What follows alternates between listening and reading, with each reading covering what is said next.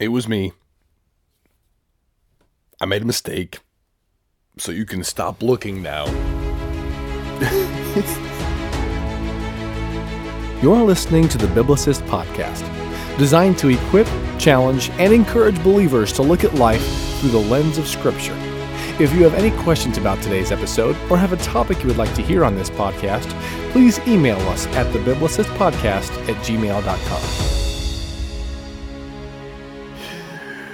Uh, thanks for tuning into the Biblicist podcast. If you uh, listened to the first episode of season two, uh, you know that I introduced a new segment called uh, a Biblicist Podcast Quiz, to where at the end of the season I can give out a gift to someone who wins.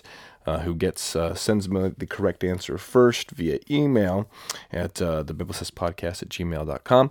Um, and I offered a bonus question, and some of you may have noticed that the bonus question was confusing, and that's because the answer to that is not possible to find um, because it didn't belong with that question. I uh, was a little confused and was combining and mixing questions, which is also why when I was giving a hint of where to find the answer, I said Genesis, and then I stumbled on my words and said actually Exodus, but I was right the first time, and that's because the bonus question was a question from Exodus, and the uh, first question was from Genesis, and I apologize for the confusion. The original answer still stands. If you don't know what I'm talking about, go listen to the first episode, um, and you'll uh, hear my mistake.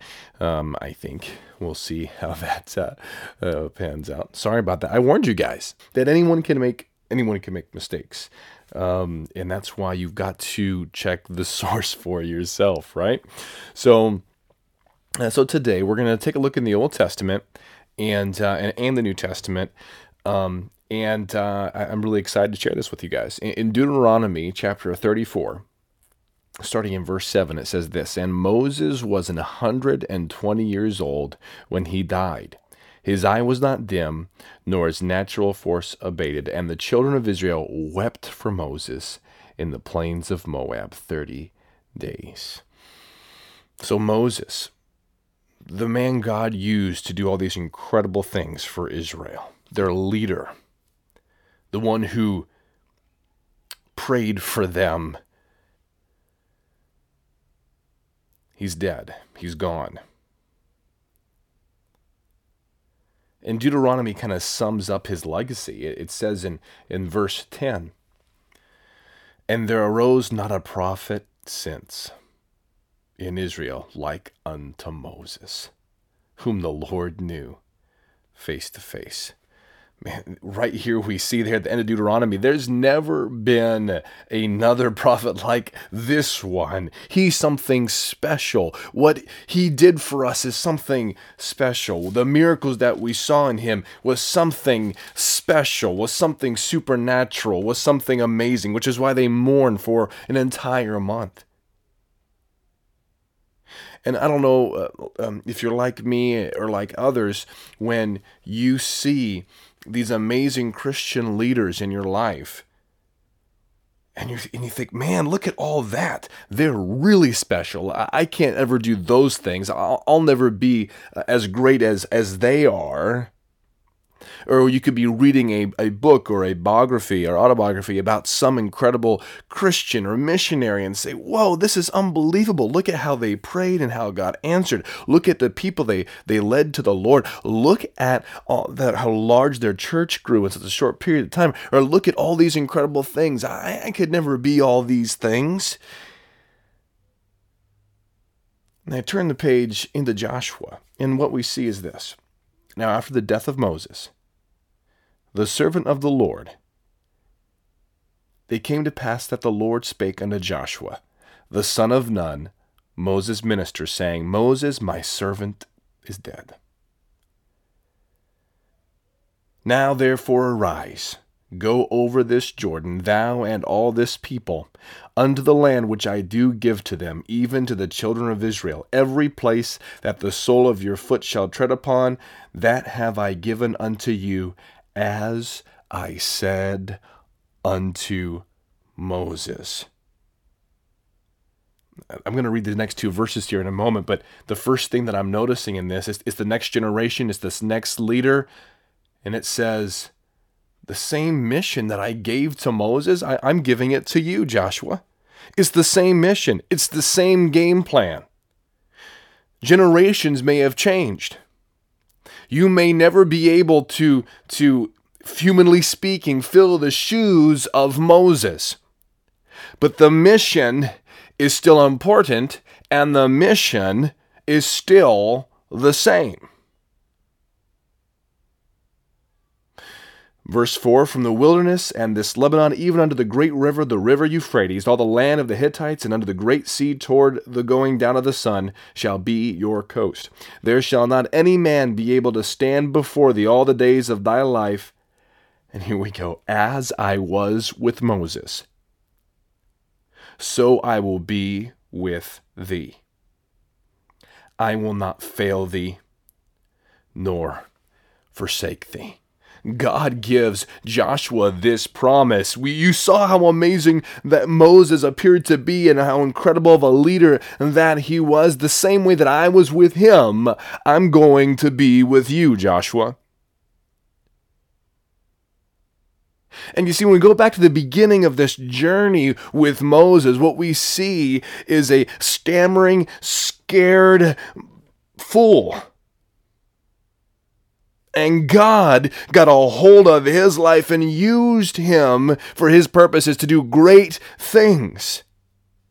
And now he's recorded forever in God's word. But it's because of what God has done in his life. It wasn't because Moses was this incredible figure. It's because God is incredible and God is great. And the mission that he had for them was important and vital. And so, as you uh, may uh, mourn the loss of, of, of, of a spiritual leader in your life, or read these books and see these incredible leaders and think, oh man, uh, there'll never be another person like this. Hey, you know what? We're all we're all in a different aspect of this story. We're all called in some ways in different things, but we all have the same, as believers, the same mission and the same God the same mission and the same God. And that's an encouraging thing today. Uh, you don't have to be Adoniram Judson. You don't have to, whoever you want to, just go ahead. You don't have to be these other figures in history or figures in the Bible. But as a believer, you've been given the same mission and you have the same God. And God wants to use you to do great things. And this previous generation is handing a torch down to us and, and, and to, to continue what God has begun in us. The gospel needs to go forward. The church will continue to grow. God will continue to raise up and use leaders because it's all about Him. It's all about God. And He's sent us on this mission. And you know what? We're only here for a short period of time. We'll be here long enough to learn and grow and, and, and fulfill our mission through the power of God.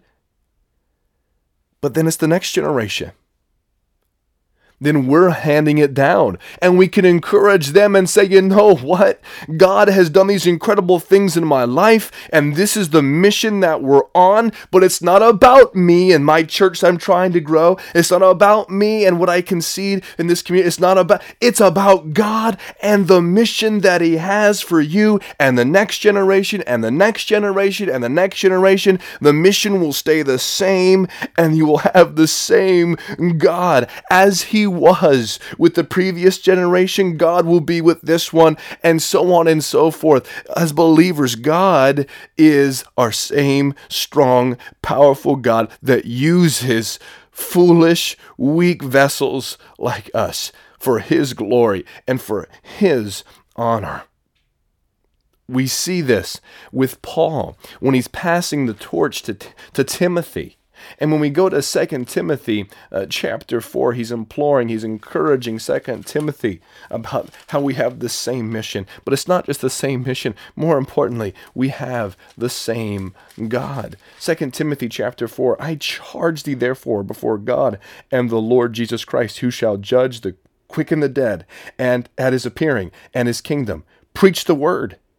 Be instant in season, out of season. Reprove, rebuke, exhort with all long suffering and doctrine. For the time will come when they will not endure sound doctrine, but after their own lust shall they heap to themselves teachers having itching ears, and they shall turn away their ears from the truth, and shall be turned unto fables. But watch thou in all things, endure afflictions, do the work of an evangelist, make full proof of thy ministry, for I am now ready to be offered, and the time of my departure is at hand. I have fought a good fight. I have finished my course. I have kept the faith. He goes on to de- on to talk about uh, the struggles and those that have have have left him behind and the and the division. But he but he says this: the Lord stood, verse 17, the Lord stood with me and strengthened me, that by me the preaching might be fully known. You see, Paul humbly knows, hey, we're, we're, we're ready to fulfill the mission. We're ready to go, and it's, but it's because of God. And he ends this letter to Timothy saying, The Lord Jesus Christ be with thy spirit. Grace be with you.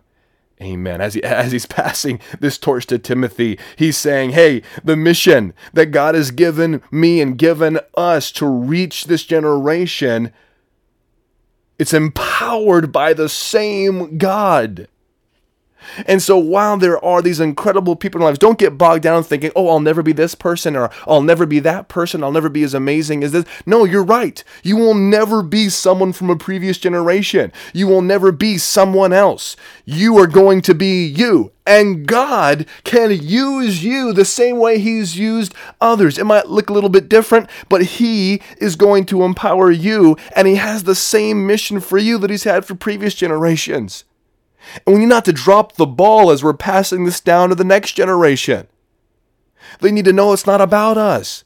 It's about God and the mission that He's called us to do. So be encouraged and challenged by this. Encouraged to know that, hey, you know what? I might not be so and so, but I serve the same God and He's called me to the same mission. And the challenge is looking at this next generation is, hey, guess what? You might look up to me and you might find encouragement from me, but listen, you have the same God and you're called to the same mission. God wants to use you to propagate the gospel. He wants you to make his name known to all nations of the world. And I hope that is encouraging and both challenging to you. I know it was for me. Sometimes I can be very negative in thinking, man, God can't use me. But listen, God can use you. God can use you, and He wants to use you for His purposes and for the mission. So here's our question for today. We'll see if I can really mess it up this time because, of course, I never would make a mistake like that. Now, this is going to be somewhat of a technical question. It's not intended to be, but it's very specific because I don't want this quiz to be too easy. How many times did Pharaoh specifically, according to the Bible, how many times did Pharaoh specifically harden his own heart before God specifically hardened Pharaoh's heart? And email me the answer to the Biblicist podcast at gmail.com. The first one to email me with the correct answer will get points to win that prize at the end of the season. Once again, the question is How many times did Pharaoh specifically harden his own heart before God hardened Pharaoh's heart. I hope you're having a wonderful day. I hope this was an encouragement challenge to you. And uh, as always, read the Bible, live the Bible. Have a blessed